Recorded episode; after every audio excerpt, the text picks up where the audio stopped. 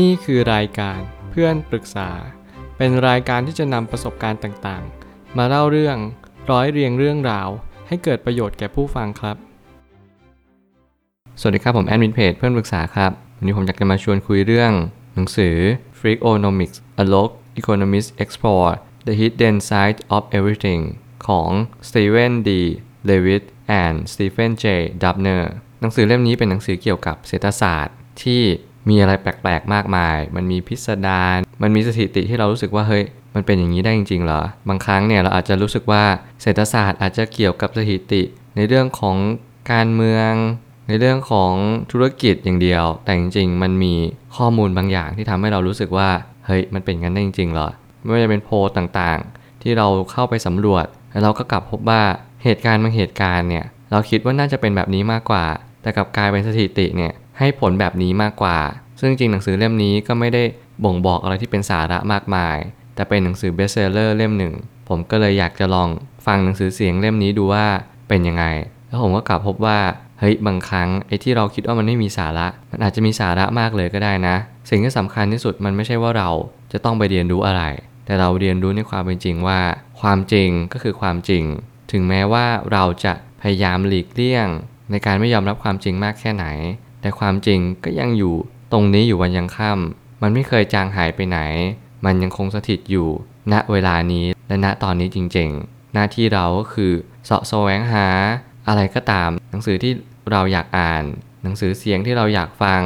หรืออะไรก็ตามที่อย่างน้อยที่สุดทำให้เรามีกิจกรรม มีข้อมูลบางอย่าง อย่างน้อยเราก็ได้ยินได้ฟังได้คุยกับคนอื่นได้ ผมอยากให้ทุกคนมองแบบนี้ เพื่อให้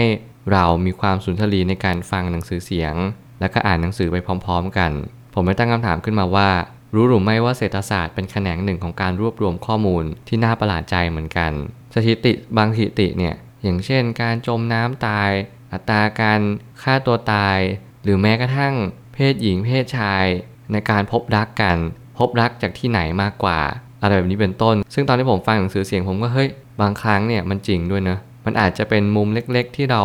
รู้สึกมองข้ามไป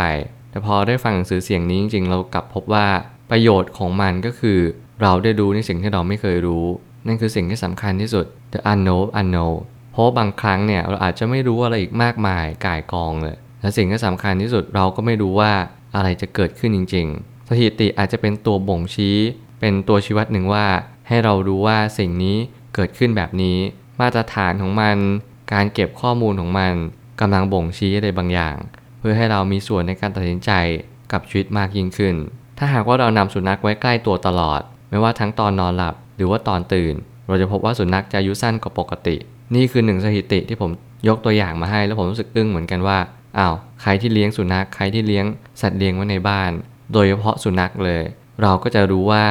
การที่เราเลี้ยงสุนัขเนี่ยเอาไว้ติดตัวตลอด โดยเฉพาะตอนนอน สาเหตุก็คือมนุษย์เนี่ยสามารถที่จะปล่อยคาร์บอนมากกว่าสุนัข แล้วสิ่งที่สำคัญกว่านั้นก็คือ สุนัขเนี่ยไม่สามารถที่จะกลืนกินคาร์บอน แล้วกันกองในร่างกายของตัวเองได้ หมายความว่าเขาไม่สามารถรับคาร์บอนได้มากเท่ามนุษย์เท่านั้นเอง ยิ่งเราหายใจเข้าหายใจออกลดหน้ากันและกัน มันก็หมายความว่าสุนัขเนี่ยหรือสัตว์เลี้ยงของเรา ก็จะได้รับคาร์บอนไปมากกว่าปกติ ทางหลีกเลี่ยงก็คือ เราไม่ต้องนอนใกล้กันเท่านั้นเอง สิ่งที่น่าเหลือเชื่อคือสถิติคนตายจากปืน น้อยกว่าคนจมน้ำตาย แสดงว่าปืนอันตรายน้อยกว่าสระว่ายน้ำอย่างเห็นได้ชัด นี่คือสถิติที่ผมก็ยังเชื่ออยู่เสมอว่า เออ บางครั้งเนี่ยเราอาจจะลืมหรือเพิกเฉยอะไรไปบางอย่างว่า เราจะต้องเรียนรู้ในการที่ยอมรับความจริงข้อหนึ่งว่า คนเราไม่ได้ยิงปืนกันทุกวัน แต่เราว่ายน้ำมากกว่าการยิงปืน เป็นเรื่องปกติอยู่แล้ว ความธรรมดาเนี่ยแหละมันเลยทำให้สถิติ มันพุ่งขึ้นสูงกว่าปกติ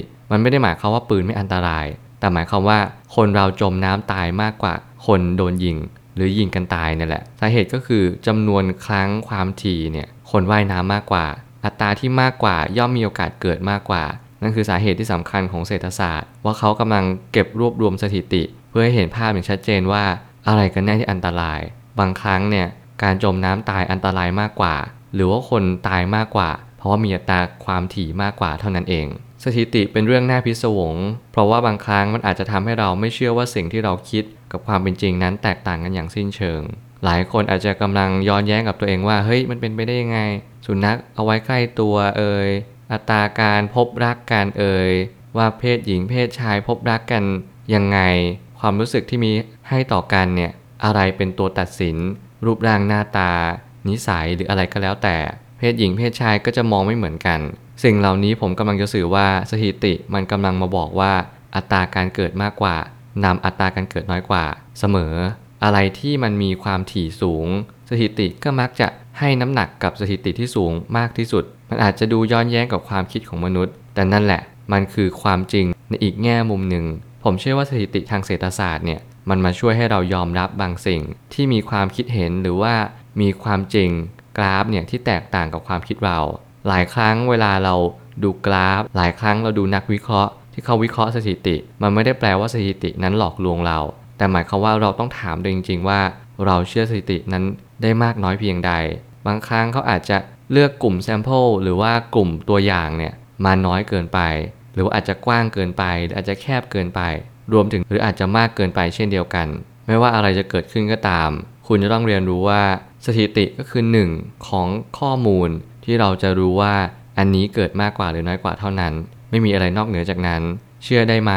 ต้องใช้วิจารณญาณของแต่ละคนเท่านั้น ที่เราจะต้องไปสอบทานแล้วก็ตรวจว่าเออสิ่งนี้มันเกิดขึ้นจริงหรือเปล่า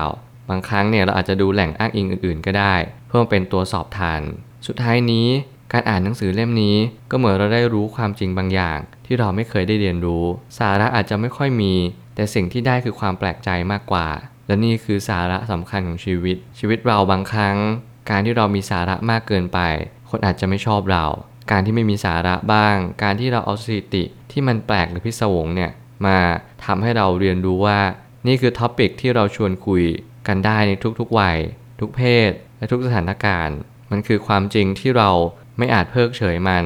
มันอาจจะมีทั้งความสนุกสนาน ปนความงงงวย แล้วก็รวมมิตรกับการที่เราไม่เข้าใจมันอย่างร้อยเปอร์เซ็นต์แต่แน่นอนว่าหนังสือเล่มนี้ มันไม่จำเป็นว่าเราต้องเข้าใจมัน เพียงแต่ว่าเฮ้ยมันมีงี้ด้วยเหรอ ดีกว่า เพื่อความสุนทรีของการอ่านหนังสือเล่มนี้ ต้องเปิดใจกว้างๆอย่าพยายามไปตัดสิน